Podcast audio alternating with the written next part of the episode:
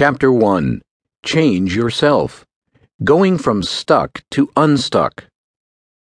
Harriet opened the conversation by saying, Look, we were quite disappointed with the workshop, and I think this is feedback you need to take seriously.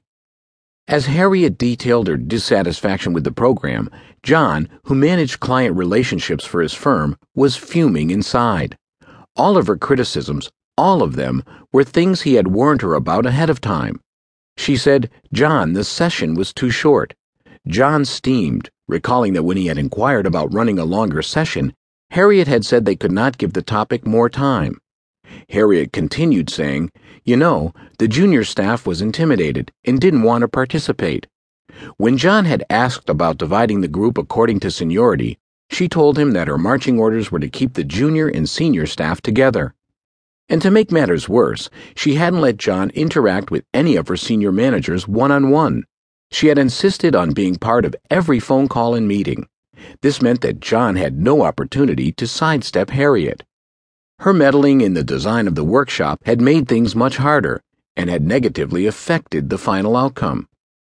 After delivering all of the negative feedback, Harriet paused, obviously giving John a chance to respond. He wanted to speak up, but he was afraid of antagonizing his client. Now what? John was stuck. John's situation is one we can all relate to. You find yourself in a dynamic with someone important to you a client, a manager, a colleague, a family member where you don't know what to say or do.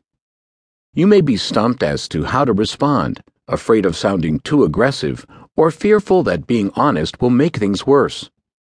The good news is that you are not alone and that there is something you can do to get unstuck. Defining stuck situations. Being stuck in this context is not like being stuck in the mud, unable to move. It's more like being caught in a maze, running in circles, where all of your motion somehow doesn't lead to progress. You just don't know how to respond in a constructive fashion. Not only do you not see how you can make it better, your attempts to make it better just make it worse. You have the feeling that there is simply nothing that could make this situation go differently. Consider the following example. I was at a party at a friend's house chatting with a woman I had just met. Her name was Wendy, and she asked me what I did for a living.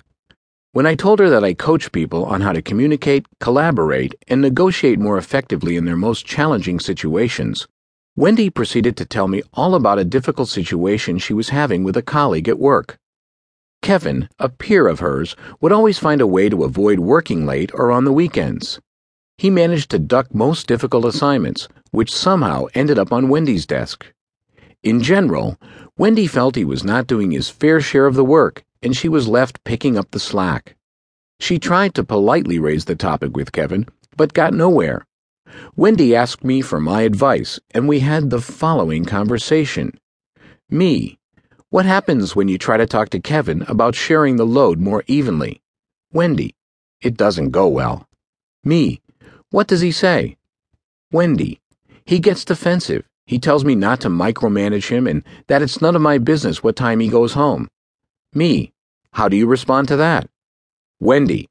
I usually tell him that people perceive him negatively and that it's not good for his reputation to be seen leaving early. Me. And?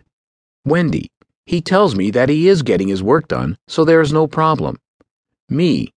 Is he right? Wendy. Yes and no. He is very efficient and does get his work done, but I can also work quickly, and so can other people at the firm. It's not as if people get their work done and then just leave at five o'clock. If you can take on more work, you do. It's only Kevin who leaves so early. Me. Did you tell him that? Wendy.